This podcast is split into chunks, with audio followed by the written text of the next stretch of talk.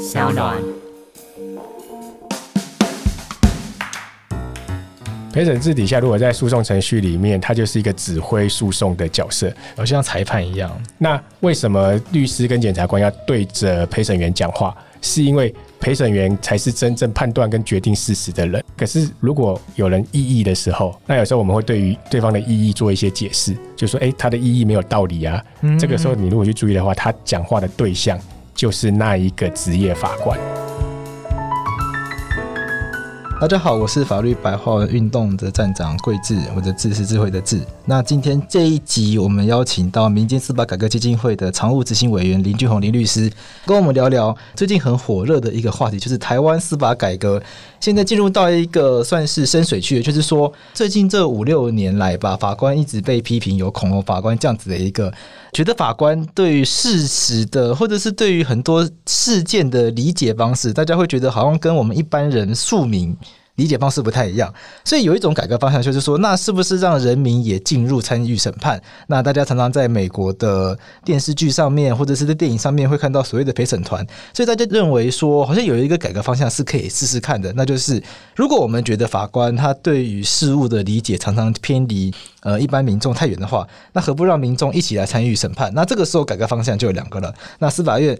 他提出的方向是所谓的参审制。那参审制，我们在另外一期节目有邀请司法院的刑事厅厅长彭信明厅长来跟大家解释，为什么司法院希望要用参审制的方式来做这样子的改革。那我们今天同样也邀请到民间司改会的林俊宏律师，那来聊聊看，哎、民间司改会对于这样子的一个议题，呃，是采取什么样的看法？哎，大家好，我是林俊宏律师，我是民间司改会的常务执行委员。那很开心能够来这边跟大家谈谈参审制跟陪审制的差别。那我想，我们是不是先跟听众朋友解释一下，说到底参审跟陪审，以民间司改会立场立场来看，第一个在制度的运作上面会有什么样的不同？譬如说，今天国民法官法通过。那他如果是采用陪审制的话，那对于一个不懂法律的民众来说，受到法院通知好了要去当国民法官了，那他会经历一个什么样的旅程？陪审制或者是参审制，它两个最大的差别哦，是在于是说，将来在做决定的时候，职业法官有没有跟国民法官参与讨论？那如果说职业法官跟人民一起讨论做决定，这个叫参审，那也就是现在司法院所推的。那如果是由人民独自来做决定，这个叫陪审，是最大的差别在这边。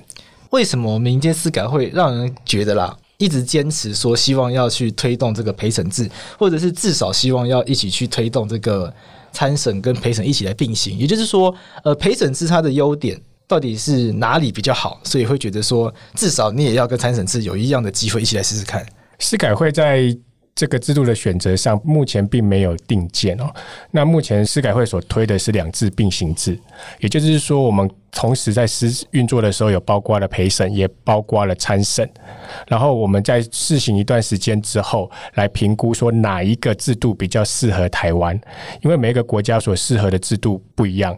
不是说美国的陪审制搬过来在台湾就一定是好棒棒就一百分，对，那拿了参审制过来我们就一定怎么样或者是一定不好，这个是很难说的。所以每个国家它的操作状况会不一样。那以陪审制的角度来看的话，它其实它有个比较大的缺点，它比较大的缺点就是人家所诟病的，就是说，哎，这一些是素人嘛，他可能会被这一些法律专业的人，比如说被律师啊、被检察官骗啊，容易被影响。容易被一个夸大的戏剧效果来做出错误的判断，这个是陪审制大家被认为比较大的缺点。那参审制的缺点是会被认为是说，因为参审制是由人民跟法官、职业法官一起审理、一起做决定，所以常常的结果会是职业法官他会引导人民去做决定，所以这个决定到底是人民的决定还是法官的决定？哦，这个是大家很难判断的。大家常常会觉得这其实还是法官的决定，所以这个是被认为是参审制的缺点。在台湾的目前的状况里面，为什么司改会过去会被认为比较偏好陪审制？大概是因为从过去其实台湾是一个职业法官的审理的的一个程序，是就是法官自己来做判断，专门当法官的人，他就全职法官来审理的意思。对，没错，就是一个全职法官来做审理。那这样子的法官呢，他比较希望是说。案件的程序跟进行，甚至于判断，还按照他的意思走，所以我们会比较容易去觉得是说，如果把这样子的一个法官跟人民放在一起的时候，我们的引导性会更强。那事实上，我们在这几次的模拟其实司法院有办过很多次的模拟，是就是我们把案子试着再找人民来操作看看。那实际上的操作结果发现也是类似的状况，就是因为我们的法官会很习惯的哦，或者是在各个程序里面去引导我们的国民法官，让国民法官做出跟他心里所想的。一样的一个决定，更严重的是说，其实我们的参审制还要写判决书嘛？对，写判决书的人是谁？就是那些职业法官，应该不会是国民法官写了。对啊，相信国民法官写不出来，叫他来写，大家就不要来当了。对，没错。那如果说今天一个职业法官他要写判决书，是，可是他发现说这些国民法官跟他的看法是不一致的时候，他判决书会很难写。嗯嗯，所以他就会利用整个程序中的各种阶段。不断的让这些国民法官朝着他心里希望的方向去走，啊，这样的结果是让他判决书比较容易写得出来，比较好写。所以在我们的操作的过程里面，或者是过去的模拟的经验里面，会发现说，其实我们的职业法官，甚至于比国外的参审制更容易去影响国民法官们。所以我们觉得这样子的状况，我们心里会比较偏好陪审。可是。毕竟将来实质的操作结果，因为目前都是模拟的状况。对，那实际上真正的操作状况怎么样，是对台湾最好的，比较符合台湾的国情。那这个部分，我们还是希望说，能够试行一段时间以后，然后去做专业的评估，来确认，来去挑选一个适合台湾国情的一个制度。呃，林律师，你看你刚刚讲到说有已经模拟过很多场了嘛？嗯，那在这模拟过程中，你们发现说有很多引导的状况出现，那有没有一些具体的例子可以跟观众朋友解释一下？因为他们因为模拟的毕竟那几场，可能。多数人没有机会参加，那有没有一些具体的例子可以让大家体会看看？说，呃，所谓被引导是指什么样的感受？那其实，在整个模拟的过程中，我们的现在的制度里面有设计有一个所谓的中间讨论。OK，就是案件进行到一半，先停下来去会议室开会一下。对，简单来说就是这样嘛。对对对，就是开会一下。那通常什么时候会停下来中间讨论？在我们现在的操作里面啊，嗯，通常只要一个程序停下来，或者是我调查一个证据完了。我就会停下来，比如说我传了一个证人 A，证人 A 讲完话以后，好，我就停下来，然后就法官就会把所有的国民法官带到小房间里面，大家一起讨论说，刚刚证人 A 讲的话是什么？那我们要怎么样去判断证人 A 讲的话？嗯，那我们要怎么理解他讲的话？那这个他讲的话对于案件的认定有什么影响？在这个部分，其实我们觉得最大的影响就是所有的证据。不是说你看了 A 以后你就判断，听了 B 讲的话就是判断，而是说我要听了 A、B、C、D、E 以后，所有的人我们才做一个判断。哦，就证人可能很多个，对，什么路边的阿姨，然后什么公车上的什么谁，然后应该是他们都要讲完再来判断。对啊，可是我们会习惯说，哎，讲了一个我们就去做一个判断。嗯。那法院在每一次在讲完之后的过程中，他就会去引导他们去往特定的方向去走。那其实讲一个比较简单的例子，还有嗯，像我们之前会有一个开审程序。所谓的开审程序，就是说，针对检察官的起诉，我们会做一个答辩。对，我们要跟国民法官讲说，我的答辩方向是什么，然后去讲一个我们的故事，不是说故事啊，我们认为说真正发生的事情是什么，跟他讲完。那当时我们在做答辩的时候，才光是开审，我们刚讲完以后，然后马上就去中间讨论了。他们中间讨论之前，他们有，我记得他们有个表决。那他们开始表决好像是七比二吧，我自己参与的那一场，我有点忘记具体的是七比二还是八比一。七是认为被告讲的有道理的，OK，七二或八一，就是七个人觉得被告无罪，对，类似两个人觉得两个人在一开始就被检察官说服，对对对，在在最早的时候，然后可是在法官讲完以后，马上就变成五四。开始翻盘，就马上就翻，就是法官一讲完就翻盘了啦。可是这个都还没有开始审理，就是只有双方先陈述要旨。对对对，其实这个他们的翻盘速度很快哦，是是是，所以他那个差别的引导其实是非常快速的。那他那个大例子大概就是说，比如说 A 砍 B，那他砍了他的假设脖子好了，脖子附近，那检方就说，哎，因为他砍到他脖子，所以可能就起诉他杀人。那辩方就去答辩了嘛？因为砍到脖子可能会命为，对，所以认为他是属于杀人。对对对，检方的逻辑大概这样啊，辩方的逻辑是说，那不一定啊。对，你要看说他砍的当时的状况是什么啊？嗯，好、哦，他是真的真的是朝脖子砍吗？还是因为在闪动的过程中被砍到脖子啊？哦，可能那个被害人在看到他刀砍砍过来的，很动了一下，刚好就脖子接到。对，所以说这个部分我们不当然是以所谓的你受伤的部位来去判断说你砍人的人你是什么样的意思去砍人嘛。嗯，如果你是要杀他的意思去砍人的话，那你就是要杀人嘛。对。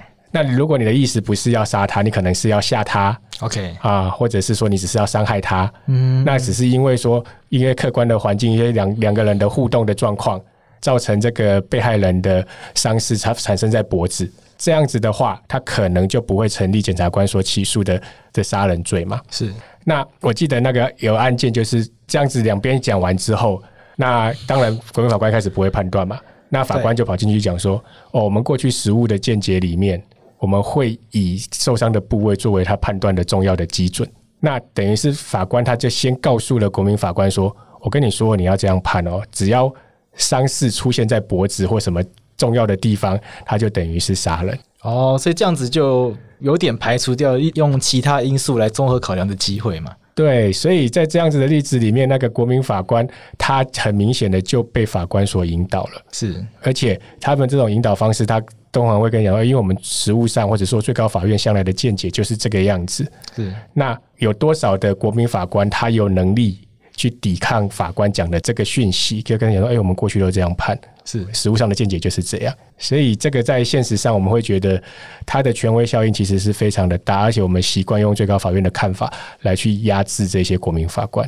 哦，所以变成权威效应。我想参审跟陪审的双方的争论焦点来自于，其实最大的攻防就在于这个权威效应到底存不存在嘛？对啊，没错啊。可是有另外一派的观点就觉得说，以陪审制的制度来讲，法官基本上不会参与陪审团的讨论。刚刚讲的这个法律的见解的部分，那要如何进入到陪审团成员的这个会议里面？因为他们既然都是不懂法律的民众，在没有懂法律的人协助下啦，那要怎么样确保他们是可以有效的进行审理？因为以刚刚这样子的一个见解来说的话，呃，固然这个是可能是这个法院一个见解啦，那这个见解妥不妥当，当然是可以讨论的。但是某种程度上，这也算是一种法律的知识。那在国民法官完全不具备这些法律知识情况下，民众其实也会担心说，把自己的这个审判交给一群不懂法律的人来处理，好像也是蛮危险的。那这部分我们该怎么样来回应这样子的一个质疑？我举刚刚那个例子来看的，回到刚刚那个例子来看的话，一个人他脖子被砍伤了，他到底是杀人的行为还是伤害的行为？好了，假设以这两个做区别，好，这个到底算是法律还是说一个事实的认定？其实这是一个。最大的本质问题嘛？对对对。那一个人有没有办法？就是一般人有没有办法判断说，今天我一个人拿了一把刀，A 拿刀砍了 B，他到底是要杀他，还是只是要吓吓他，还是只要让他伤害？这个我觉得应该是有能力判断。这个不是法律问题，这个其实某个程度我觉得是事实认定的问题啊。是。那如果只是事实认定的问题的话，其实这些。一般人或者是非法律人们都有能力做判断。那其实陪审制或参审制，它可贵的就是认为是说，一般人都有能力去判断这一些基础的客观的事实，就是到底发生了什么事情。那我们也希望这一些国民法官们或者是陪审员们，他们要做的事情就是判断事实，他不需要去适用法律。那刚刚那种所谓的含，法律上叫含摄的过程啊，就是说你的过程里面，你把法律跟事实把它。套到法律里面这件事情，对，就是判断这件事到底有没有符合法律规定。对，那这件事情来看的话，其实本质上还是事实的认定啊。所以事实的认定来说的话，我觉得人民不会因为说没有法官的指引，他就会判断错误啊。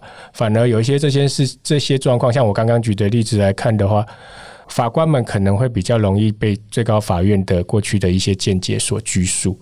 那这样子的见解到底对还是不对呢？尤其是最高法院，他对于这样子的一个判断的一个标准，好像不一定正确。那人民可能比较可以回到他的理性思考，像脖子有受伤，不当然等于是我就是故意朝着你脖子砍啊。对，这样子的状况不需要法律人在从旁协助，这个是一般人就做得到的。以林律师你自己的想法来看，你认为？呃，这一次的这样子的一个改革方向，把人民引入到审判程序里面，一同来判案。第一个问题是说，这样子的一个方向是他到底想要解决什么样的问题？现在很多的听众、法白的粉丝，比较不能够理解，就是说为什么要这样做？因为大家对于法官这个职业、律师、检察官认为都是法律专业。虽然现在大家会去用恐龙法官这样子的一个戏谑性演员去讥笑一些判决，去讥笑一些呃社会瞩目的案件，但是我觉得大部分民众心中可其实对法官、对律师、对检察官还是有一些尊敬的，因为总是还是认为他是这个专业的。所以这个议题在讨论上，很多的粉丝、很多的民众。其实是会存疑，是说到底把我们这些不懂法律的人抓进去审判程序里面，到底是希望可以解决什么样的问题？那真的可以解决问题吗？我认为会有两个事情可以被得到解决了。第一个部分是，当人民进去之后，很多人民的那种知识经验会被法院们所看到，那这些知识经验也将来会变成一个法院判断的基础，那而不再是单单以法官个人的知识经验来做判断。我觉得很多事实的认定，它需要多元的声音跟多元的一些思维，会比较容易得到一个真实的一个状况。所以，在这个人民参与审判这件事情，不管他是陪审或者是参审，好了，它增加了这些多元的声音，都能够让整个司法对于事实的判断，它会增加多元的考量。我觉得这是好的。那第二个部分是，将来如果整个程序是由数人来做判断的时候，那我们整个诉讼制度必须要做大幅度的调整。那比如说，我们的证据的提示，在法庭上的提示，呈在法庭上的呈现，然后我们在法庭上讲的话，最直接的，因为我们律师有时候讲话，有时候大家不习惯讲白话文，对，哦，大家都到了法庭以后，自动会切换成笔录语言，对对对，对，大家都很奇怪，不知道为什么能讲白话不讲白话。可是当将来我们的审理，就是说审判者是是素人的时候。你讲这一些很奇怪的法律语言的时候，人家听不懂。对，所以我们听不懂的。对，一定听不懂。因为那个真的很奇怪。对，其实那个都是刻意训练出来的。对啊，没错啊。可是法庭上为什么需要这样子刻意去讲一个不一样的语言？那我觉得这个是不对的。所以将来整个证据的呈现啊、交互诘问啊、哈证据提出的方法，他慢慢就要去配合这一些国民法官，让国民法官可以知道说这些东西到底在讲什么，是呈现的方式也会不一样。那卷证的提供也会不一样，那国民法官也不会去看卷嘛？对，他一定是现场听两边讲嘛。理论上应该也不能看吧？他知道现场直接去感受嘛？应该说反过来看你怎么去看这件事情，是先规定不能看，还是说其实他们本来你去设计他们去看也是不对的？是因为他们本来就不会去看，也是啦，对吧？就 相信他们本来就不会去看卷，看卷就是说去看那个证据啊、书状啊，那个全部钉在一起，一本叫卷。对对对对对，所以。所有的东西都必须再重新在法庭上再呈现一次，然后再重新在法庭上说明一次，让让一般人可以听得懂。说，诶，原来检察官他怎么认定的？他看到这个，比如看到一把刀，它代表的背后的意义是什么？好，看到一把枪，它代表背后的意义是什么？他在法庭上用白话的方式去做说明，辩方也是说，诶，检察官他拿拿刀，他虽然讲这样子的意义，可是他有一些缺漏或者是不完整的地方。那这样子的话，两边在法庭上攻防的时候，其实他会整个颠覆我们过去对于审判的程序。那当这个程序被调整之后，我觉得我们整个司法制度会越来越好了。哦，尤其是说，当大家慢慢的所有的证据都是在法庭上呈现，而不是法官自己坐在办公室里面看一看，自己想，我觉得这样子的状况会比较好。然后将来法庭、法院的法院的判断可能也会比较容易被预测、被理解。司法圈应该也是到近十年来才开始有这个恐龙法官这样子的批评。那在过去，人民参与审判这样子的一个诉求。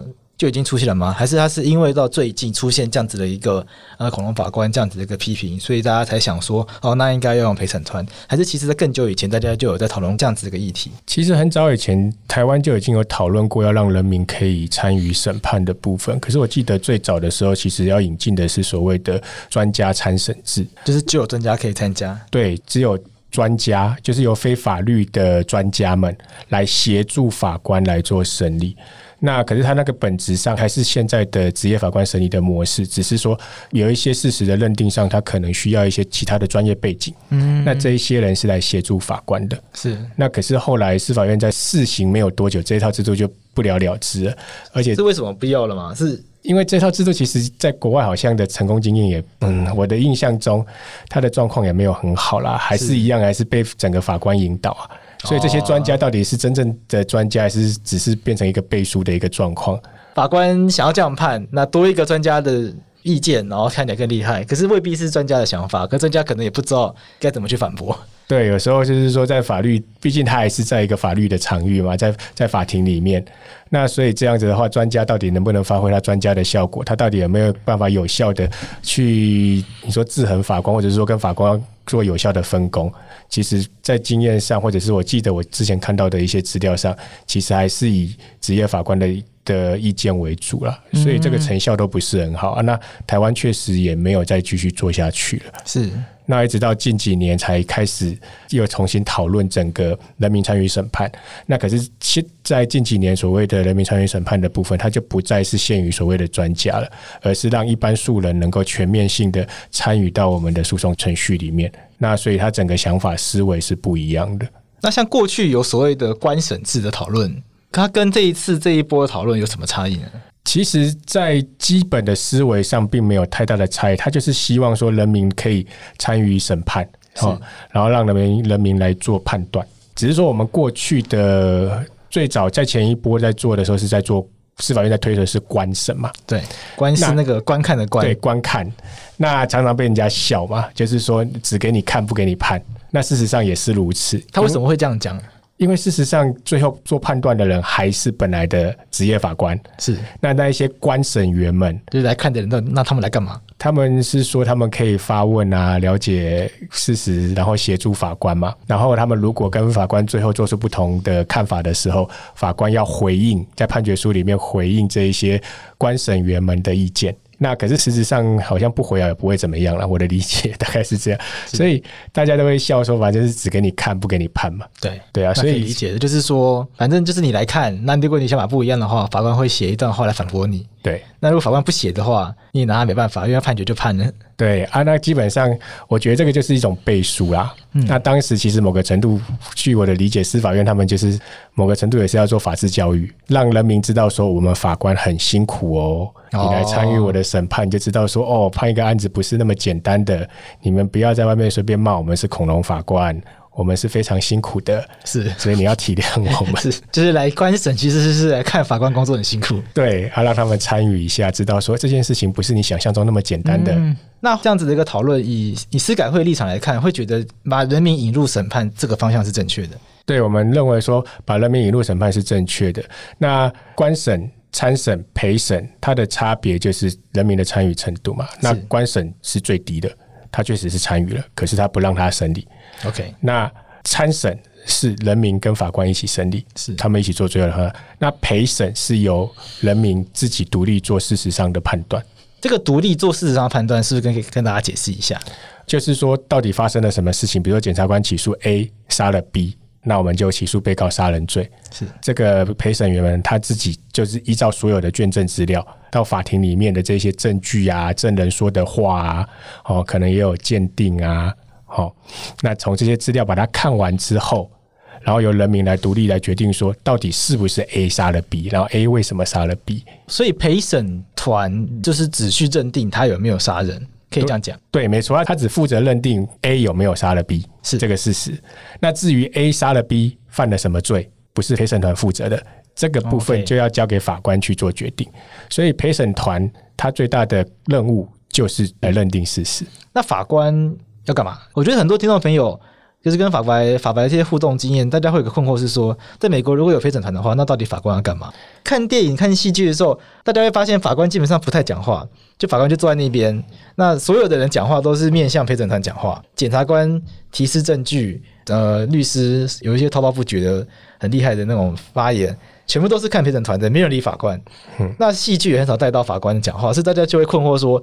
那到底在陪审制下面，法官要干嘛？陪审制底下，如果在诉讼程序里面，他就是一个指挥诉讼的角色。所谓指挥诉讼，他就是在整个诉讼的过程中的整个流程，好像裁判一样。对，他是现场的一个管秩序的人啊。OK，吹哨 B，然后开始。对，比如你们自己去踢球，我不会管你们。对，B 开始，然后中间说，哎、欸，比如说交互结婚，大家会看到说有人异议，对，他就看到说，哎、欸，你犯规。好，犯规这个题不能问，你就换一个问题。OK，他就是一个这样子的一个角色。是，那为什么律师跟检察官要对着陪审员讲话？是因为陪审员才是真正判断跟决定事实的人，所以我当然要对着他讲话，他是我说服的对象。嗯，那可是如果你有去再细进一步注意，就是说，如果有人异议的时候，我们刚刚看英美的电影，会有人说，诶，他问了一个问题，然后另外一边会异议他。不想让他问下去，那有时候我们会对于对方的意义做一些解释。对对对，就说哎、欸，这个他的意义没有道理啊。嗯嗯，这个时候你如果去注意的话，他讲话的对象。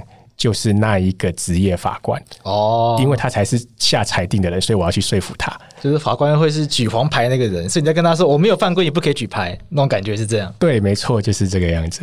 是，譬如说确定了这个人有杀人，然后这个人把刀刺进去脖子里面，陪审团觉得好，检察官讲的有道理，他应该是带着杀人的翻译来刺下这一刀。那杀人罪头大了，他可以判到死刑。也可以判到十年。好，有一些比较特殊状况，譬如说像前一阵子这个精神疾病的无罪，那这个比较特殊的，我们先不讨论。那至少死刑、无期徒刑到十年，有些情况可能所谓的情堪悯恕，那可以再稍微减刑一点。那这样子到底要判到多重，应该要由谁来决定？这个部分有在不同的地方会有不同的设计啦。有一些地方是把那个量刑的部分，他就交给职业法官来做判断。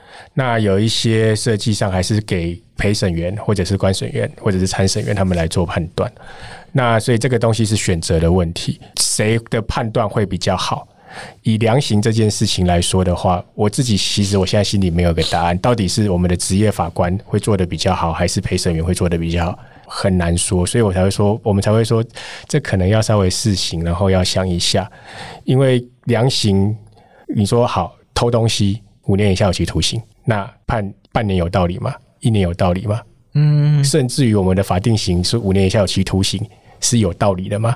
好像都很难说，好像很难讲得出一个道理来了。对，所以当然在我们的经验里面，就是说我们的司法系统，不管是司法院啊，或者国外的其他部门，他们可能都会定一些所谓的量刑的一个准则，是，就是说，哎，因为这个人他做了这个坏事，他因为怎么样，所以我要帮他加两分。然后他又怎么样？所以要扣两分。那因为他加两分，扣两分，会让他本来的刑期从一年变成两年，或者是五年。他会给他一些 guideline 啊，或者是一些量刑的参考的基准。那或者是说，有人会做一些统计，说，哎，过去在这样的状况底下，我们的判断就是要判多久，给一些过去的一些行情表啦。哦，给过去的行情。有司法院有做一个什么量刑的参考系统吗？对，我们司法院是有做这件事情的。那只是说这个部分到底能不能适用，或者说将来的人民要怎么用？嗯，哦，或者是由谁来用？我觉得这个都可以再讨论啊。因为如果说你的量刑系统真的这么棒，真的做得这么好，那好像也没有那么一定要由陪审员或者是法官来决定啊。OK，如果你真的系统做得这么好的时候，就是。我只要把所有的因素都输入进去以后，会给我一个答案。那是不是输入那个因素就好了？对。那这个要判断是要判断什么？嗯。所以这件事情，我觉得没有那么那么一定要怎么样或不能怎么样啊。可是我觉得这件事情是可以，大家可以想清楚，说我们要放在哪边。我们回到刚刚提到说，这个陪审参审到很久以前的官审啊，它是人民参与的程度。嗯、那以陪审团来说，是参与程度最高的。嗯。就至少在事实认定上，法官不参与了。嗯。这样子做的好处，刚刚我们提到说，它可以避免掉法官的权威效应。那是不是可以再帮大家解释一下？比如说有些具体的例子，说，呃，为什么我们这么不希望法官的权威效应在未来进入到这些案件里面？因为我们希望透过国民的这个加入审判，来带入很多多元的意见。那法官是不是本身也可以代表某一种意见？有没有一些过去的一些经验，让我们觉得说，希望在未来改革方向上面是可以避免掉这样子的一个状况？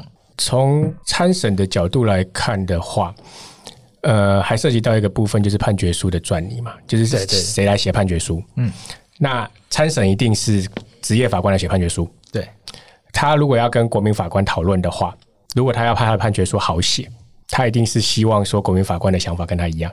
那如果说他的想法跟国民法官不一样的时候，比如说国民法官认为要无罪，那职业法官认为要有罪。那这个时候，他要写判决书，他一定是希望说，诶，国民法官最后判出来跟他的想法是一样，也要判有罪，所以他就会透过所有的程序里面，不断的去说服或者是引导国民法官往有罪的方向去做判断。那这样判断出来的结果才会跟他心里想的是一样的，否则的话，他可能会写出一个他心里明明觉得有罪，可是呢，国民法官认为无罪。跟他心里想法完全不一致的一个判决书。律师，因为我有一个疑问是说，因为我们不是讲无罪推定原则嘛，所以理论上法官应该要不能够预设他有罪。那这样子一个疑虑会不会跟这样子无罪推定原则有一有一定程度的矛盾？好像会觉得说，大家已经会觉得他有罪或无罪了，可是大家应该是要设法让自己秉持着中立客观，然后被告是无罪的这样子一个心情来审理案件。没有错啊，其实如果大家都能够确实的遵守无罪推定原则，那我觉得这样子当然是没有问题。可是最糟糕的状况就是说，实际上我们的法官没有那么的遵守无罪推定原则。好，那当然人都会有一些立场跟想法。那尤其是在我们现在的制度底下，我们又是在起诉之后，检察官把所有的证据资料都提供给法院。那法院在看完所有对被告不利的证据之后，好，那你会觉得被告是有罪还是无罪？一般人的一般都会觉得是有罪的，罪的，一般都觉得会是有罪的。很少看完资料以后，反而会觉得说我们的我们的被告是无罪。比如说杀人罪的。案件，那应该可能就是可能现场的血迹斑斑的照片啊，尸骨的照片啊，法医的鉴定报告啊，凶器的照片啊。当然啦，如果是说确实将来大家都能够确实的遵守无罪推定原则，这样会好很多。可是以台湾目前的一个实务操作状况来说的话，我自己对于无罪推定的操作没有那么乐观。我自己的观察是这样。怎么说？因为我们的法院绝大多数还是有罪推定啊。我讲一个冤案的好的例子，就是像邱和顺的案件，这个是一百民国一百年的判决，其实也没有多远，不到十年，不到十年，近十年的。对，一百年左右要确定的案件也没有很远啊。那在这个案子里面有一个所谓的勒索录音带，那勒索录音带不见了。那我们被告这边想要去调查这个勒索录音带，为什么需要调查这个勒索录音带？是因为这个勒索录音带里面有声音嘛？我们希望去做声纹的比对。对，来去跟这些被告们比对。嗯、那后来发现这些都是录音带不见了，是就找不到了嘛？是。那如果东西不见了，哦，如果站在无罪推定的角度里面，没有证据资料，你就不能推论说这个证据是对被告不利的嘛？对，理论上是这样。那我们的法院的判决书里面，他就交代了是说，哦，这个证据不见的这个不利益啊，不能去苛责被害人。哦，这个我们之前有一集访问高永成委员，他有讲到这件事情。对，就是说你不能去苛责被害人，意思是说，哦，对啊，这件事情不能怪被害人。对，他讲的也对，不能怪被害人。这句话没有讲的是说，啊，既然不能怪被害人，那谁要去承担这个东西不见得不利益，就是被告啊。因为假设这个是关键证据好了，那关键证据不见得应该是被告没办法，你没办法证明被告有罪，你没办法证明被告有去做勒赎、杀人这样子的行为，那理论上应该是被告要。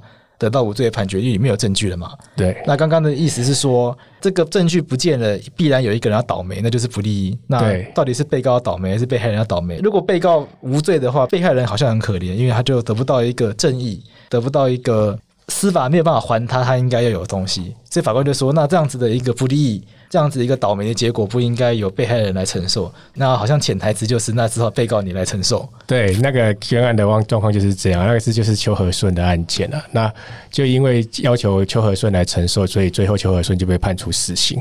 那近十年内的判决，其实这个就是一个很明显的状况嘛。我们如果是能够确实遵守无罪推定的话，以这样子的证据面，使证据不见这件事情。你根本就不可能用来推论说被告是有罪的，你应该直接做一个无罪的判决。可是这样子的判决还是继续存在，而且还可以大剌剌的写在判决书里面。大家如果有兴趣上网，都还可以查得到。所以我对于我们目前在操作无罪推定这件事情，并没有那么乐观了。哦，以林律师你们的司改会像这样子的一个经验，觉得说在台湾无罪推定的落实程度还没有到非常的彻底，他就会放大参审制的缺点，又有很有可能。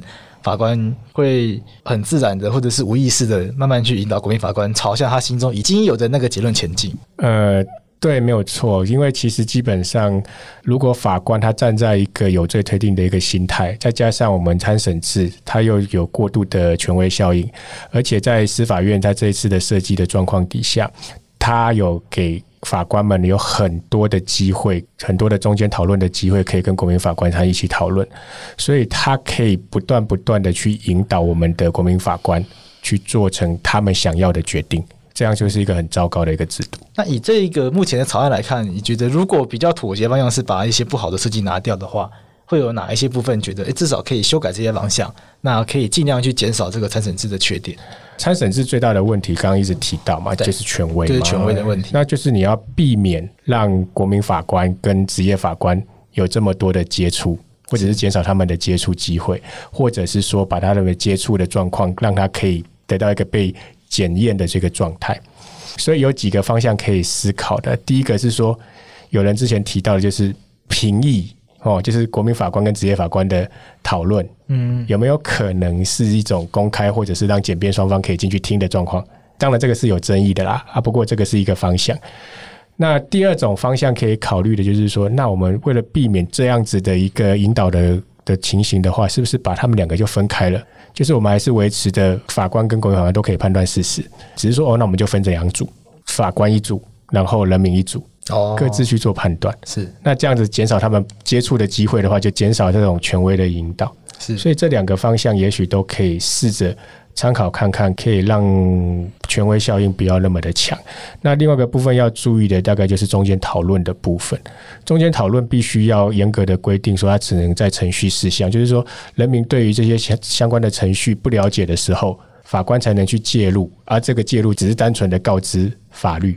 嗯，说怎么规定这程序该怎么走，嗯，而不能涉及到任何有关任何的证据的评价，或者是案件的预先的判断。那这个必须要严格的规范。那如果目前的状况来说的话，我们似乎是什么都可以中间讨论。你想中间讨论就可以中间讨论哦，这怎么事情都可以讨论？对啊，啊，当你过多的讨论的时候，就会就会引导，所以就是尽量减少国民法官跟职业法官的接触机会。刚刚还有提到一个很很有趣的点，就是说陪审团制，如果是往这个方向前进的话，很有可能会没有判决书。那这个会对于大家来说是一个很颠覆性的做法，因为台湾的民众很习惯判决一定会有判决书。那如果没有判决书的话，要怎么样让大家可以接受这样子一个事情？我一直觉得这个是一个误解啦，所以说大家都会说陪审制没有判决书。对，其实不能这样讲。好，因为陪审制它其实在每个国家的施行方式都有点不一样，嗯，没有全然百分之百一致的。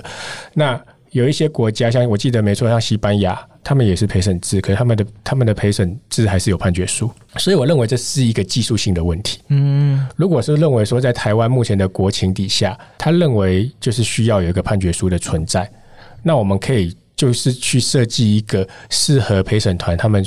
的一个判决书的格式或者是形式是，那这个部分其实司法院过去也一直在做一个我们的判决要简化的这种政策或者是修法。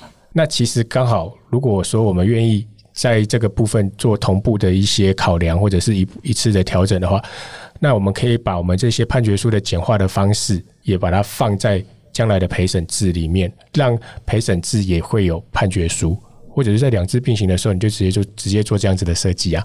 没有不可以，所以大家一直讲说陪审制没有判决书这件事情，我一直觉得那个是一个有点夸大、有点夸大跟以讹传讹的说法，其实并不是这个样子。只是说陪审制它的判决书一定不会像现在的判决书长这个样子写的那么多，它一定是一个简化的版本。那可是简化这件事情是不好的吗？也没有，因为司法院本来就在做这件事情，所以这并没有任何的冲突啦。可能因为某一些，因为美国有一些州确实是没有。就是陪审制是没有判决书的，如果你要上诉，他才要写。对对，有些知有些有些州是这样子，所以确实会有这样子的一个讨论出来。那如果是简化的话，它可能会简化到什么样的程度？这个部分的话，其实要看我们希望怎么样的设计啊。好，比如说用勾选的，或者说一开始在那个法官在做陪审团指示，或者说对国民法官指示的时候，他就已经设计好一些法律上的要件的一个项目。它甚至可以用勾选的，或者是简单说明的方式。我觉得这个就是设计就好了。是，它很技术性。好，那我们最后要讨论一个问题，就是说，因为两制并行是现在司改会的一个诉求，希望可以找到真正适合台湾的制度。可是，像我们之前访问彭新明法官，他就觉得以司法院的立场来看，这个不可行。以我的理解啦，以我那次访问的理解，会觉得说，第一个，对于人民来说不一定公平，因为有些人参审，有些人陪审，人民不一定能够接受。那为什么他是参审，我是陪审？那如果要让人民来选的话，人民可能没有能力选。再来是说，同一时间台湾要一国两制，有没有办法承受这样子的成本？有没有办法让所有的法官都习惯说同时用两个制度，以司法院立场听起来好像绝对不太可行。我的理解是这样。那司改会这边会觉得说，这样子的一个质疑，对于两次并行的质疑或者是回应，呃，有没有哪里你们觉得是可能理解上有、认知上有不一样的地方，或者就真的觉得他们就是讲错了？其实不是这样子的一个做法。从平等这件事情来看的话，其实我们如果没有全面的采行所谓的人民参与审判，我们还是存在着职业法官跟参审制的两种制度的选择。那如果在司法院的逻辑里面，它也是个不平等哦，因为不是所有的案件都要人民参审，好像是十年以上的重罪，他才会要人民参审。对，等于是其他案件其实都还是法官自己判。对，就没有了，就没有一定要是适用是人民参与审判。所以我不太能理解司法院自己的逻辑。如果说我们将来全部都要这样子适用的话。当然就会形式上会符合平等平等权的要求，就是大家都用一套制度。可是实际上，不管是用两制并行，或者是司法院现在所讲的国民法官制，或者是陪审团协会讲的，我们就采陪审制。如果我们不是一个全面性在做这件事情的时候，一定会有不同制度的挑选。这样子的话，在他们的逻辑里面，一定全部都违反平等权的要求，这个制度大概就不用推了。那实际上，这个部分在制度的选择里面是人民，他们是程序的主体，他有程序的选择权。下一个问题应该是说，那人民到底有没有权，有没有能力来做选择？这个部分，我认为人民是有能力的，而且我们这些部分这样子的程序选择的部分，我们又可以赋予相关呃律师的协助，或者是强制辩护。的这样子的制度设计，所以只要能够提供律师足够的协助，然后去让人民可以知道说这两个制度选择之后最大的差异是什么，那有这样的好的分析，我觉得人民是有权有能力，那也有足够的背景知识去做判断的，所以不会因为这样子没办法做选择。所以第一个平等权都是假的议题啦，那第二个问题是真的，可是我觉得第二个问题在台湾目前的制度底下。我觉得律师的的提供的协助，我觉得就足以去做判断了。那我其实我们很多人民也有足够的能力来做判断，他不一定要律师。可是我们会配搭配律师的协助这件事情，我觉得这样是可以的，所以应该不会有太大的问题啊。从延从律师这个地方延伸出去的话，其实我自己有个疑问，就是说未来我觉得这个制度上路之后，对于律师来说是一个很大的挑战啊，因为要学习面对一个新的形态的诉讼审理程序嘛。嗯。对于人民来说更是，那不管是参审或陪审，都会有一个问题是说，它让刑事诉讼的程序变得复杂，然后让民众以武器平等原则来讲呢，就是说，检察官很懂法律，人民不懂法律，所以人民可以请律师，偏偏很多人民请不起律师。那这个时候，我们国家有真的有办法去横平我们现实上遇到这个困境吗？其实，在这个制度的选择里面，律师将来一定会是一个扮演重要的一个角色，因为他要代表的就是人民去跟国家对抗。那所以律师必须要受受到足够的相关的训练。那这件事情，律师界其实有在做这件事情。那至少我的理解里面，工会呃律师工会也慢慢的在做相关的训练。那这些制度本来就是应该要做培训。那这个不管是国家也好，民间也好，律师工会也好，那我们的司法院、法院、法院他也要训练，检察官也要训练，律师也要训练。所以这个本来就是一个训练的问题。所以这你不能用说我们目前还没有完成训练，就说这个制度不可行。那如果照这样的讲法的话，我们没有任何制度可以开始运作了。确实，对，我们应该、就是、一定会有一个起步的阶段呢。对，这个就是一个起步的阶段。那我刚刚有前面一个有一个问题没有特别提的，就是成本的问题啊，会不会造成困难？其实陪审跟参审这两个，他们在前面的运作上，我刚刚提到他们最大的差异是有没有一起评议。对，就是大家有没有一起审理啊？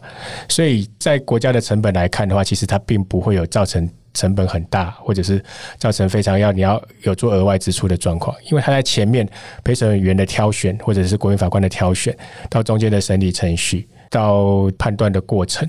其实都是长得一样的，应该大同小异啦。因为就是把人民叫来，对，其实都请他们来，然后我们选选一些人进去，然后对，所以其实都是一样的。他只有部分应该都一样，对，是只是最后是说我要做决定的时候，我要把法官跟人民一起讨论，还是说我让人民自己讨论，就是差别在这里。所以他们说成本会增加很多，我觉得这也是假的。我不认为这个是会真正造成国家成本的问题啦，应该这个这个不会是问题。所以司改会是希望透过并行来去实际的来看看，说到底，譬如说存不存在权威效应，到底在哪个制度下面是真的可以聆听到民众真实的心声？对，没错，因为其实陪审制也有它的缺点啊。陪审制在过去被诟病的就是说，这些人民有没有可能被律师或者是检察官那种过大的那种戏剧效果给引导？大家常看好莱坞电影，突然间那个律师表演的特别好，我就特别的相信他；检察官表演的特别好，我就特别的相信他。哦，也是会有这样子的一个诟病，所以都会有。那只是说，在怎么样的状况下，我们要把各自的缺点能够比较调和，让它对人民的影响是越少越好。那目前。特别希望说两支并行的部分，就是我们来挑，我们来试试看，说怎么样子的状况是最对人民影响最小的。我们的参审制目前看起来对人民的影响有点大，对，所以我我自己心里面的偏好当然不是选择参审，我是选择陪审。那只是说，我也我也在这边，我到目前来看的话，也没有办法得到一个结论，说陪审绝对会比较适合台湾。也许将来的律师们。特别会演戏，将来检察官们特别会演戏，是他反而他的效果会是他的这种所谓的戏剧效果，反而大于是法院的权威效应。说不定最后的结论是陪审制不可行，我们应该比较更适合参审制。是好，那我想今天我们跟林俊宏律师聊了非常多跟陪审有关的议题。我想访问完之后，我自己也得到一些解答，因为我一直我过去自己一直以为司法会是想要陪审的，对，这确实是我自己一个误解。那今天跟林俊宏律师这样聊完之后，才发现说，其实司改会的立场其实是啊，应该要来试试看，对，两个制度都试试看，才能够找到说到底哪个制度真的来适合台湾啦。那其实参审跟陪审差异不大，比较关键的点在于说，到底评议的过程中，法官到底要不要跟人民一起来讨论呢？我想这个是真正的重点。那支持三审制的人。就会觉得说，法官是专业的，要由法官来协助人民才有办法做出正确的审判。但是支持非审制的则会认为说，我们应该要相信人民的智慧，我们应该要让人民充分的去发挥他们自己的社会经验来去认定事实。那法官应该要避免用他的专业来去引导，来去影响人民运用他们自己经验的这样这个机会。那我想这样子的一个参审跟陪审的议题，我们就。交给我们的听众自己来判断，说到底哪一个制度会是对台湾比较好的？那到底台湾应该要用哪一个方向作为我们的司法改革，来让我们的审判的品质越来越好？我想审判品质的提升，然后让人民信赖司法，让司法真正能够回应民众的诉求，才是真正的重点。那我们今天谢谢林俊宏林律师到现场，好，谢谢。不听废话，听天下。听天下给你国际新闻深度解析，专属频道最新讯息不漏接，精准节目分类给你更好的听觉体验。立即下载天下杂志 APP。